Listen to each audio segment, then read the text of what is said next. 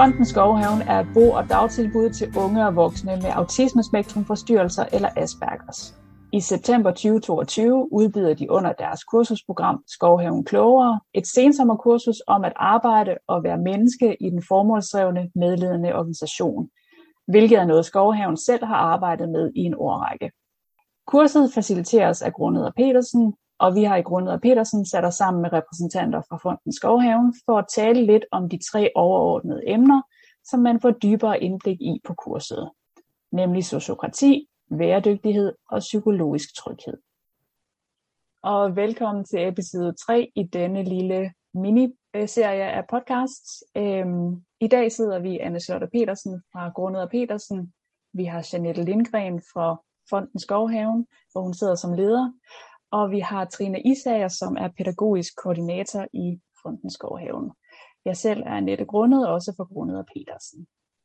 Og i dag skal vi øh, ind omkring væredygtigheden. Og for lige kort at sige, hvad væredygtigheden er, hvis du ikke har hørt begrebet før, så er væredygtighed indersiden af bæredygtighed, så at sige. Det handler om de personlige færdigheder og kompetencer, som vi er nødt til at have, og den indstilling, der gør os i stand til at foretage den nødvendige omstilling i forhold til bæredygtighed. Samtidig så handler det også om mennesket medarbejderen, og bæredygtighed i tale sættes særligt af Center for Bæredygtighed, som også har udviklet ni bæredygtighedsmål som et supplement til FN's mål for bæredygtig udvikling. Og Jeanette, I har jo så faktisk allerede i et godt stykke tid arbejdet med bæredygtighed. Og der tænkte vi, øhm, hvad er egentlig baggrunden for, at øh, I begyndte på det arbejde? Man kan sige, at altså længe før, at vi i hvert fald var bekendt med begrebet bæredygtighed, så havde øh, Fonden Skovhaven klar og defineret værdisæt. Og da vi så indledte samarbejde med Center for Bæredygtighed, var det netop på baggrund af, at vi, at vi kunne kende vores egne værdisæt, vores egen virken, vores egen, øh, vores egne indsats øh, i forhold til begrebet bæredygtighed. Kan du måske give nogle eksempler på, øh, hvordan den bæredygtighed bliver brugt i Fonden Skovhaven? Ja, altså vi har øh, værdisæt, der blandt andet hedder, vi har tid til det hele, og vi tror på, mere er muligt.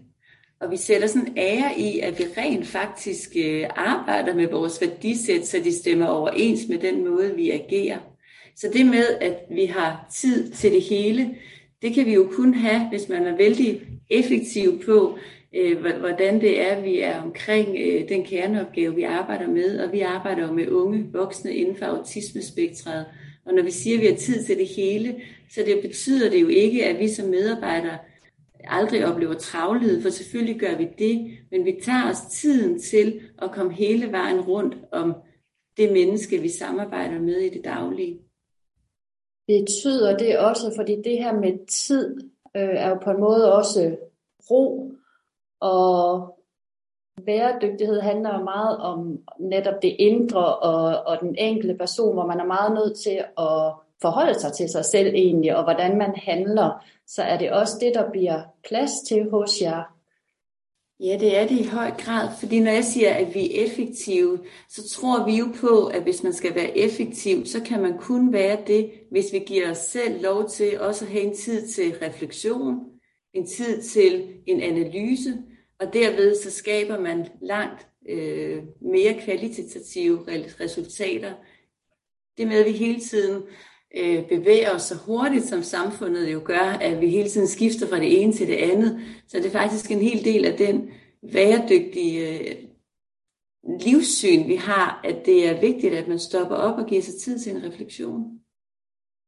Så på den måde er væredygtighed for os også det med, at man tager ansvar for, hvordan vi får de bedste resultater. Og når vi taler om effektivitet, så er det effektivitet ind i, at vi giver os selv ro til overvejelse. Og man kan vel også sige, at den organisationsform, vi så har i, i form af sociokratiet, som set også taler ind i væredygtigheden, fordi der er meget mere at reflektere over, hvad man selv gør, og, og lytte til andre, og være god til at altså have sin hjertelighed med sig for eksempel, men også nogle gange at sætte sine egne overbevisninger på standby, ikke? sådan at man ligesom siger, at det kunne også være, at det den anden siger i virkeligheden er noget, der også kunne være sandt. Og det giver jeres organisationsform vel, vel rig mulighed for at arbejde med. Ja, det gør det.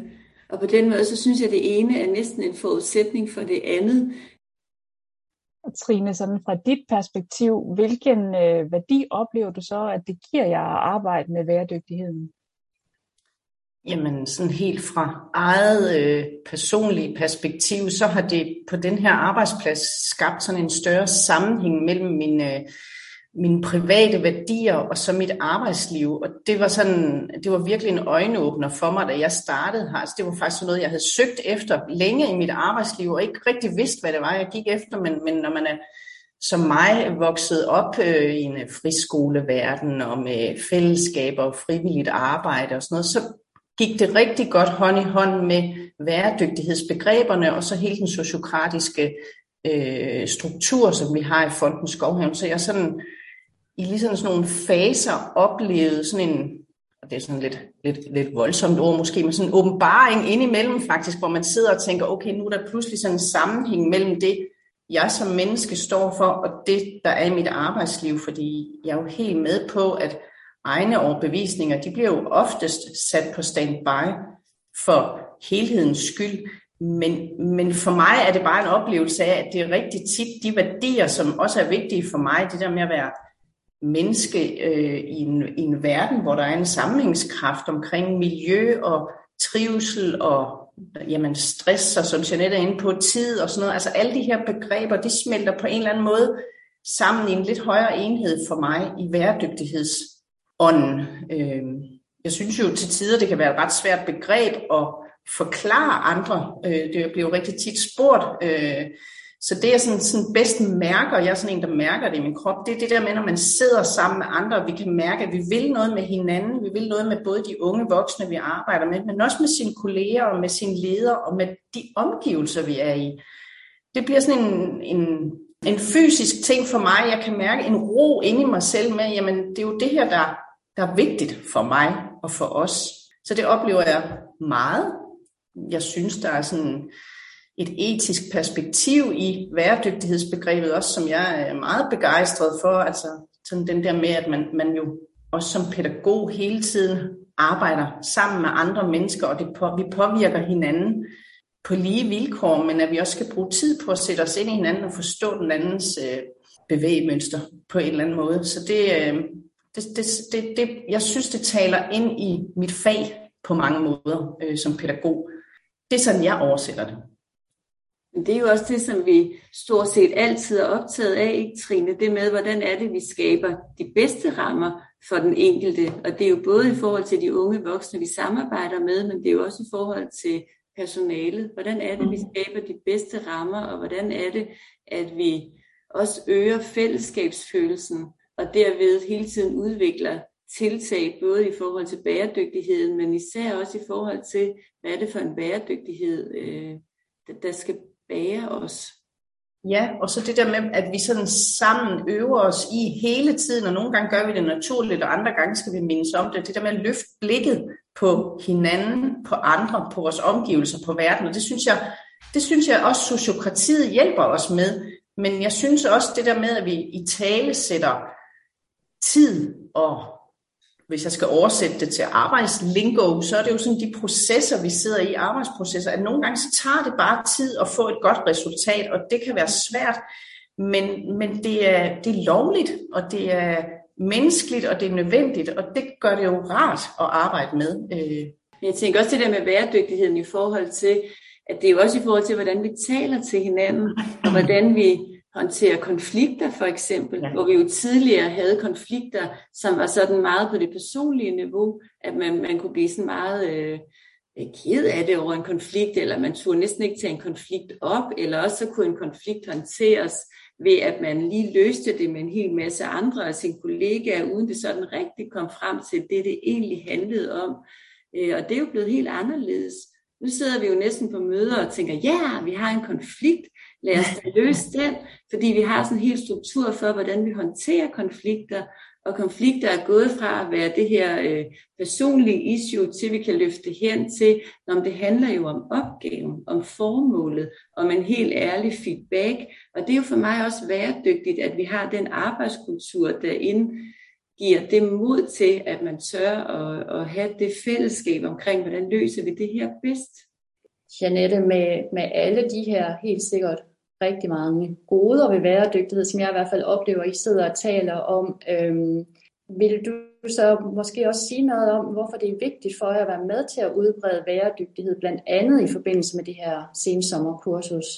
Jamen det er vigtigt for os, fordi at væredygtighed er vores helt eget ansvar for egen adfærd og ageren. Hvis vi sådan skal flytte noget i forhold til de udfordringer, vi står overfor som samfund, så er vi simpelthen nødt til at rette blikket indad, og hvordan er det, vi vil indstille og omstille både os selv og den organisation, man arbejder i. Øh, væredygtighed er derfor på nogle måder sådan et lidt svært begreb, fordi det handler rigtig meget om at tage et eget ansvar. Er det der også, at det i virkeligheden er det meget komplekse på en måde. Altså det er meget stort, men, men man kan sige, et af målene i bæredygtighed er virkelig også noget med, om man, hvordan man agerer ind i det komplekse, og så er det i sig selv komplekst. Ja, men det er rigtigt. Og det er det der med at give et, et, et modsvar til, at vi bevæger os så hurtigt, at der er de her rekrutteringsudfordringer, fastholdelsesudfordringer og stresssygemeldinger, som jo også er en stor udfordring på nogle arbejdspladser at der er andre veje at gå ind i det, og endda med det resultat, at man i højere grad bliver effektiv. Så nogle gange kan vi godt få den tro, at jo hurtigere vi er, jo hurtigere vi bevæger os, jo mindre tid vi tager os til overvejelser og til refleksion, jo mere effektive er vi. Og der synes jeg, at vi har en forpligtelse til at brede budskabet om, ud at det, det forholder sig faktisk lige præcis omvendt. Jo mere jo mere tillid vi har til, at hver enkelt selv kan træffe beslutninger, jo flere led man skærer fra, øh, jo mindre får man faktisk stresssygemeldinger på sin arbejdsplads. For stress er sjældent på grund af travlhed. Det er ofte fordi man mister den indflydelse på opgaven, som er så vigtig for os, når vi øh, møder ind med en stor grad af motivation og ærekærhed, og vi vil så gerne så meget med det, vi har i vores hænder, og det er jeg slet ikke i tvivl om, at det vil vi alle. Så jo mere vi kan tage os roen til at bevæge os lidt langsommere i opgaverne, jo mere kvalitativt løses opgaverne, og jo større er graden af, at man finder glæde, og, og derved bliver man ikke syg af at have travlt. Så man kan sige, at det giver i virkeligheden også overskud at arbejde på den måde. Ja, det gør det. Og med de ord og således øh, meget mere klog på, hvad væredygtigheden er i, i Fonden Skovhaven i hvert fald, og med nogle gode tanker omkring, hvordan det faktisk har øh, konsekvenser for det at være menneske og medarbejder i en organisation. Så vil vi sige tusind tak for, øh, for jeres perspektiver i dag. Og så kan I se frem til en episode 4, hvor vi runder den her lille serie af med at snakke om psykologisk tryghed. Og så får vi også en lille snak om, hvordan de tre begreber, som vi har været omkring, de, øh, de egentlig hænger sammen. Så tak fordi du lyttede med.